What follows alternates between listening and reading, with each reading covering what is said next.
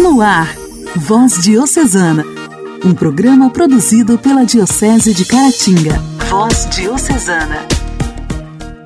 A paz de Cristo, amados ouvintes. Programa Voz Diocesana, começando para você nesta quarta-feira, 29 de junho de 2022. Sejam todos bem-vindos. Começando a partir de agora, aqui pela sua rádio preferida, o nosso programa de evangelização produzido pela Diocese de Caratinga. Aqui sua amiga Janaíne Castro, com imensa alegria, mais uma vez para te fazer companhia. Voz Diocesana. Voz Diocesana um programa produzido pela Diocese de Caratinga. Hoje, dia 29 de junho, nós celebramos o dia de São Pedro e São Paulo Apóstolos. Estes santos são considerados os cabeças dos apóstolos, por terem sido os principais líderes da igreja cristã primitiva, tanto por sua fé e pregação, como pelo ardor e zelo missionários. São Pedro tinha como primeiro nome Simão, era natural de Betsaida, irmão do apóstolo André. Pescador, foi chamado pelo próprio Jesus e, deixando tudo, seguiu o Mestre, estando presente nos momentos mais importantes da vida do Senhor, que lhe deu o nome de Pedro. Um homem simples e impulsivo, falou muitas vezes em nome dos apóstolos e não hesitou em pedir a Jesus explicações e esclarecimentos sobre sua pregação. Foi o primeiro a responder ao Mestre: Senhor, para quem iremos? Somente tu tens palavras de vida eterna. Nós acreditamos e sabemos que és o Santo de Deus. Diante da pergunta que Cristo fez aos discípulos: Também vocês querem ir embora? primeiro Papa da Igreja. Em princípio, fraco na fé, chegou a negar Jesus durante o processo que culminaria em sua morte por crucificação. O próprio Senhor o confirmou na fé após sua ressurreição, tornando-o intrépido pregador do Evangelho através da descida do Espírito Santo de Deus. No dia de Pentecostes, o que o tornou líder da primeira comunidade. São Pedro é o apóstolo que Jesus Cristo escolheu e investiu da dignidade de ser o primeiro Papa da Igreja. E eu te digo: Tu és pedra, e sobre esta pedra edificarei a minha igreja. E as portas do inferno não prevalecerão contra ela. E eu te darei as chaves do reino dos céus. E tudo o que ligares sobre a terra será ligado também nos céus. São Pedro é o pastor do rebanho santo. É na sua pessoa e nos seus sucessores que temos o sinal visível da unidade e da comunhão na fé e na caridade. Pregou no dia de Pentecostes e selou seu apostolado com o próprio sangue, pois foi martirizado em uma das perseguições aos cristãos, sendo crucificado de cabeça para baixo a seu próprio pedido por não se julgar digno de morrer como seu Senhor Jesus Cristo. Escreveu duas epístolas e provavelmente foi a fonte de informações para que São Marcos escrevesse seu evangelho. São Paulo. Saulo era natural de Tarso. Recebeu educação esmerada aos pés de Gamaliel, um dos grandes mestres da lei na época. Tornou-se fariseu zeloso, a ponto de perseguir e aprisionar os cristãos, sendo responsável pela morte de muitos deles. Converteu-se à fé cristã enquanto perseguia os cristãos no caminho de Damasco, quando o próprio Senhor ressuscitado lhe apareceu e o chamou para o apostolado. Saulo, Saulo, por que você me persegue? Recebeu o batismo do Espírito Santo e preparou-se para o ministério. Desde então, converteu-se e começou a pregar o cristianismo, viajando pelo mundo, pregando o Evangelho de Jesus Cristo e o mistério de sua paixão, morte e ressurreição.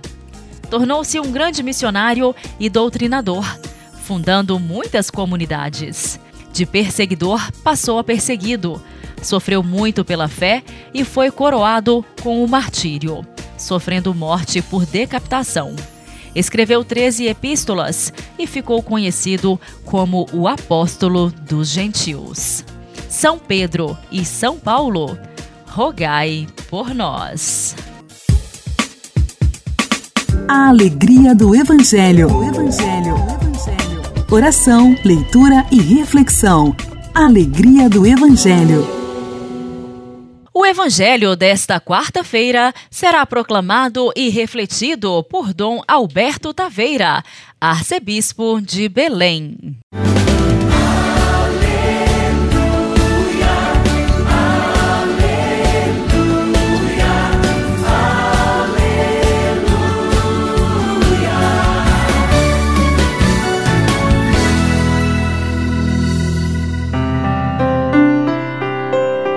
Naquele tempo, quando Jesus chegou à outra margem do lago, na região dos Gadarenos, vieram ao seu encontro dois homens possuídos pelo demônio, saindo dos túmulos. Eram tão violentos que ninguém podia passar por aquele caminho. Eles então gritaram: O que tens a ver conosco, filho de Deus? Tu vieste aqui para nos atormentar antes do tempo?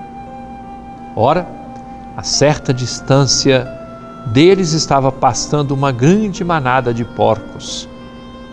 Os demônios suplicavam-lhe: Se nos expulsas, manda-nos para a manada de porcos. Jesus disse: Ide. Os demônios saíram e foram para os porcos.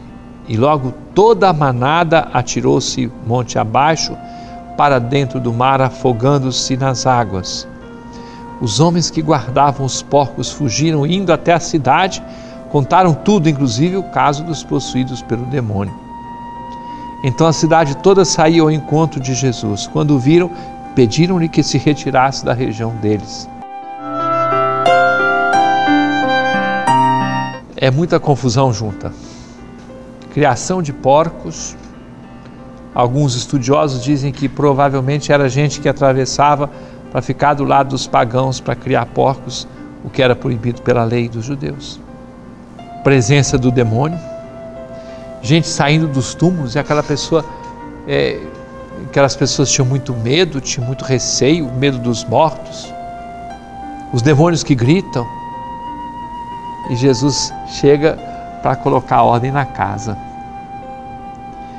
Mas me impressiona terrivelmente o fato de que essas pessoas devem ter pensado assim: se ele ficar aqui, vai nos dar muito prejuízo.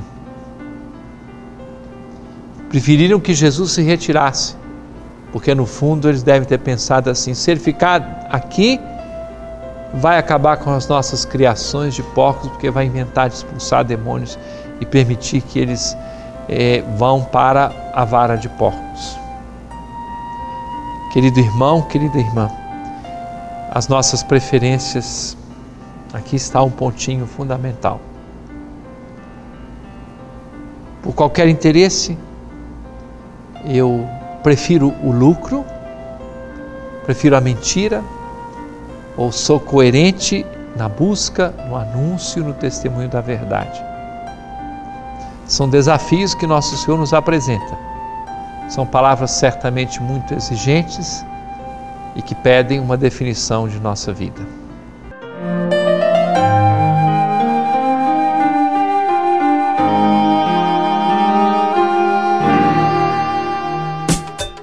Diálogo Cristão.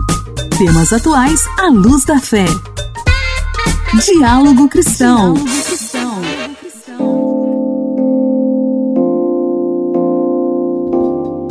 O Ministério da Saúde instituiu a política temporária de incentivo financeiro federal para estados e municípios que queiram ampliar o atendimento local a crianças e adolescentes diagnosticados com ansiedade ou depressão a ajuda financeira federal para que prefeituras e governos estaduais e do Distrito Federal ampliem e capacitem os serviços que oferecem à população nos centros de atenção psicossocial infanto-juvenis está detalhada na Portaria Ministerial número 1836, assinada pelo ministro Marcelo Queiroga e publicada no Diário Oficial da última segunda-feira. Em um relatório publicado em 2021, o Fundo das Nações Unidas para a Infância, UNICEF, e o Instituto Gallup apontam que, no mundo, uma em cada sete crianças e jovens de 10 a 19 anos de idade sofre com algum tipo de transtorno mental.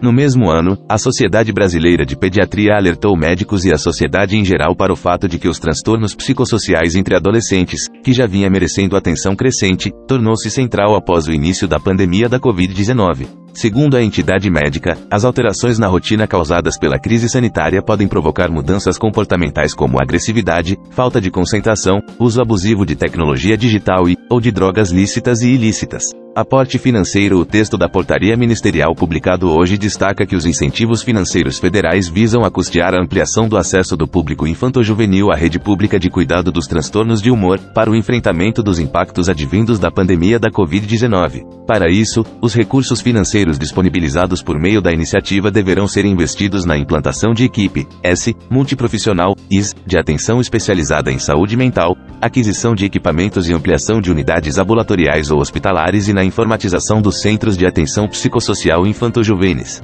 O aporte financeiro federal de custeio à implantação de equipe, S, multiprofissional, IS, de atenção especializada em saúde mental deverá viabilizar as atividades relacionadas à assistência ambulatorial. Já o auxílio à compra de equipamentos e à ampliação de unidades ambulatoriais ou hospitalares busca fomentar a ampliação de estruturas e a aquisição de equipamentos de informática, móveis para consultório e equipamentos médicos. O incentivo à informatização permitirá a compra de materiais e equipamentos de informática para os Centros de Atenção Psicossocial Infantil Juvenis, CAPSE, como forma de viabilizar a migração do registro e envio de produção assistencial para o Sistema Prontuário Eletrônico do Cidadão, PEC e SUSA-PS. Cada CAPSE habilitado fará jus a 9 milhares de reais. Para solicitar os incentivos financeiros, prefeituras e governos estaduais e do Distrito Federal deverão dispor de espaço físico, ambulatórios, policlínicas ou unidades hospitalares, apto a permitir o trabalho de uma equipe multiprofissional de atenção especializada em saúde mental, com, no mínimo, duas salas dedicadas aos cuidados à ansiedade e depressão em crianças e adolescentes. Para a ampliação da assistência comunitária a crianças e adolescentes por meio da habilitação de equipe multiprofissional de atenção especializada em saúde mental dos tipos 1, 2 ou 3, serão serão destinados 25,6 milhares de reais. Para a habilitação de equipes tipo 2 e, ou 3, 50 milhares de reais. Já para a aquisição de equipamentos e ampliação de unidades ambulatoriais ou hospitalares, o incentivo financeiro corresponde a 23 milhares de reais para equipes tipo 1, 2 ou 3, e 35 milhares de reais para equipes tipo 2 e, ou 3 propostas aos gestores de saúde dos municípios, estados e Distrito Federal que quiserem solicitar os incentivos financeiros têm seis dias a partir de hoje para preencher o formulário eletrônico no Sistema de Apoio à Implementação de Políticas em Saúde, SAIPS. As propostas serão analisadas pela Secretaria de Atenção Primária à Saúde do Ministério da Saúde, com base em critérios como os índices de suicídio e de cobertura por serviços da Rede de Atenção Psicossocial, REPS, por 100 mil habitantes registrados pela Comissão Intergestores Regional, CIR, a qual pertence o ente proponente, bem como a análise das ações a serem executadas, metas a serem atingidas, plano de monitoramento e avaliação e prazos para a execução das ações. O Fundo Nacional de Saúde transferirá aos fundos de saúde dos municípios, estados e do Distrito Federal, em uma única parcela, os valores aprovados. A aplicação dos recursos será monitorada e os valores não executados terão que ser devolvidos aos cofres federais. Igreja, Igreja em Ação. Formação, CNBB, notícias, Vaticano, diocese, não paróquia, a minha Igreja fé. em Ação. Igreja em Ação. No final da missa, celebrada na Praça de São Pedro, no âmbito do décimo Encontro Mundial das Famílias, na presença do Papa, foi entregue aos participantes a oração do envio missionário, que os compromete a serem portadores do anúncio do Evangelho no mundo. Um gesto alegre e empenhativo concluiu a celebração eucarística no final da tarde deste sábado, na Praça São Pedro, momento culminante do décimo Encontro Mundial das Famílias. A entrega do envio missionário às famílias que nesses dias participaram, em nome das famílias do mundo inteiro, no Congresso Teológico Pastoral, que teve lugar no Vaticano e a todas as famílias presentes na missa. O convite é levar a todos o anúncio libertador do Evangelho. O texto do envio missionário das famílias impresso em cartão foi entregue também aos fiéis reunidos na Praça São Pedro para a recitação do Ângelus. Foram impressos cerca de 60 mil exemplares.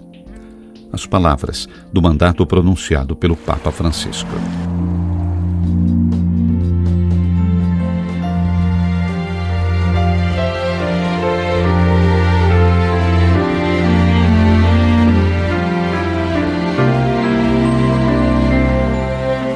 Care famiglie, vi invio a proseguire il cammino ascoltando il Padre che vi chiama. Fatevi missionari per le vie del mondo. Queridas famílias, convido vocês a continuarem o caminho, escutando o Pai que chama vocês. Tornem-se missionários nos caminhos do mundo. Não caminhem sozinhos. Vocês, jovens famílias, busquem ser guiadas por quem conhece o caminho. Vocês que estão mais à frente, tornem-se companheiras de viagem para os outros. Vocês que estão perdidos por causa das dificuldades, não se deixem vencer pela tristeza. Confiem no amor que Deus colocou em vocês. Supliquem ao Espírito todos os dias para revivá-lo. Annunciate con gioia la bellezza di essere famiglia. Annunciate ai bambini e ai giovani la grazia del matrimonio cristiano Anunciem com alegria a beleza de ser família. Anunciem às crianças, aos jovens, a graça do matrimônio cristão. Deem esperança a quem não a tem. Hajam como se tudo dependesse de vocês, sabendo que tudo deve ser confiado a Deus.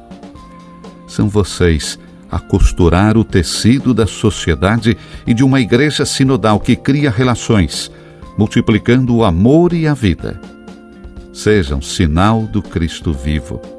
Não tenham medo do que o Senhor pede a vocês, nem de ser generosos com Ele. Abram-se a Cristo, ouçam-no no silêncio da oração. Acompanhem os mais frágeis, cuidem dos solitários, refugiados, abandonados. Sejam a semente de um mundo mais fraterno. Sejam famílias com um coração grande sejam o rosto acolhedor da igreja. E, por favor, rezem, rezem sempre. Maria, nossa Madre, vi socorra. Quando não ci sarà più vino, si acompanha nel tempo del silêncio. Que Maria, nossa mãe, socorra vocês quando não houver mais vinho. Seja uma companheira no tempo do silêncio e da provação. Ajude vocês a caminhar junto com seu filho ressuscitado. Voz Diocesana. Voz Diocesana. Um programa produzido pela Diocese de Caratinga.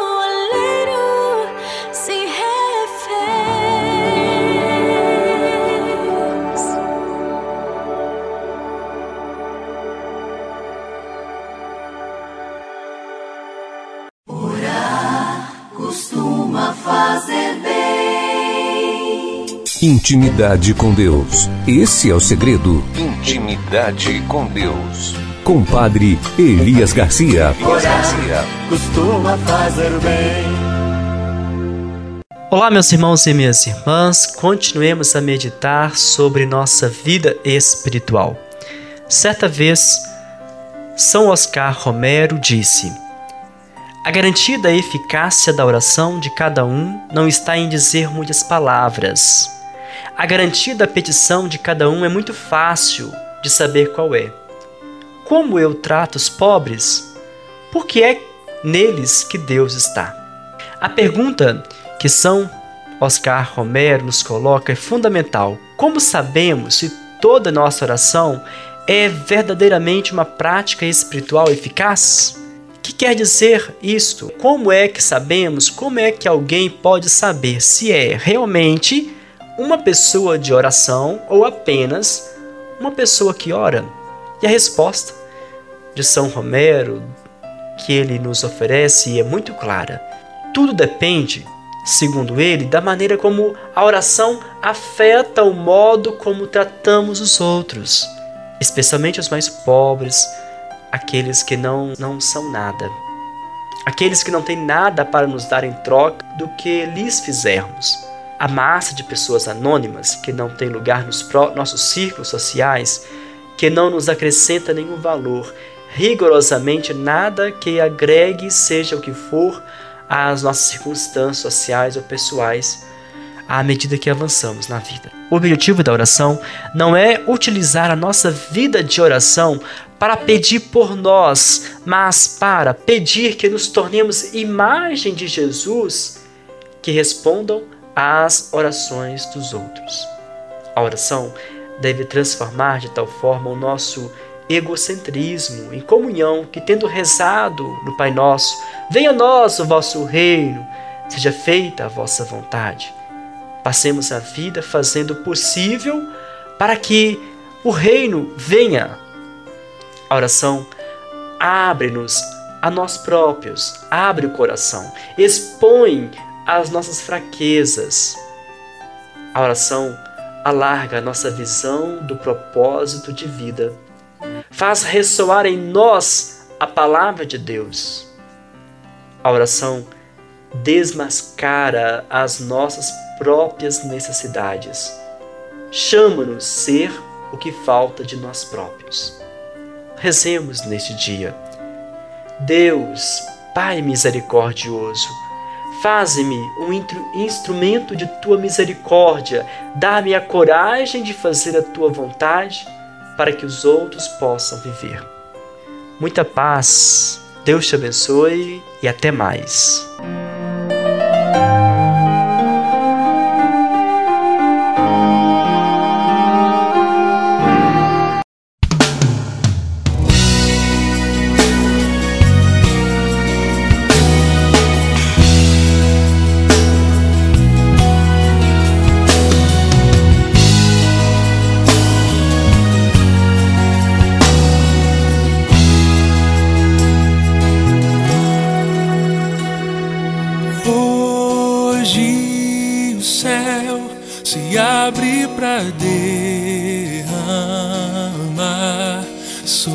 Sobre os corações toda a graça do Pai. Eu também quero me derramar de todo o meu coração braços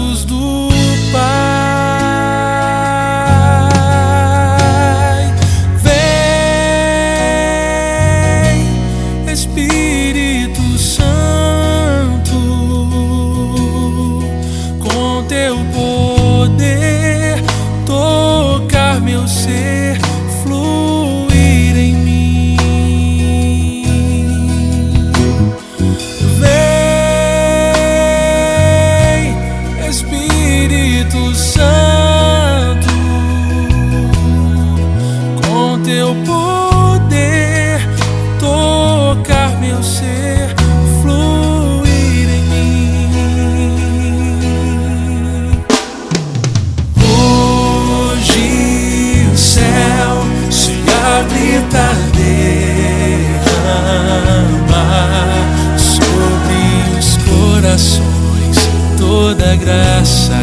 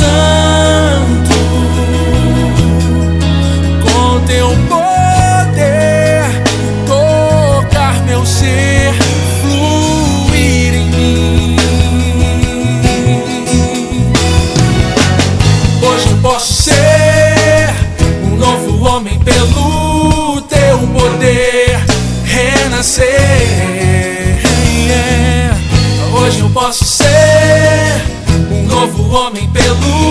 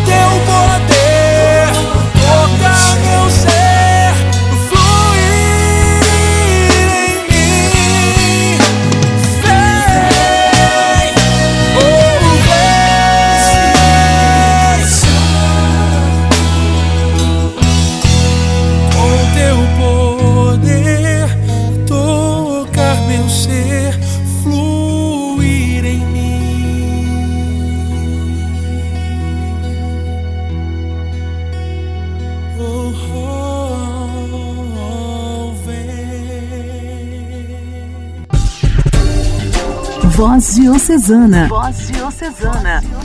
Um programa produzido pela Diocese de Caratinga.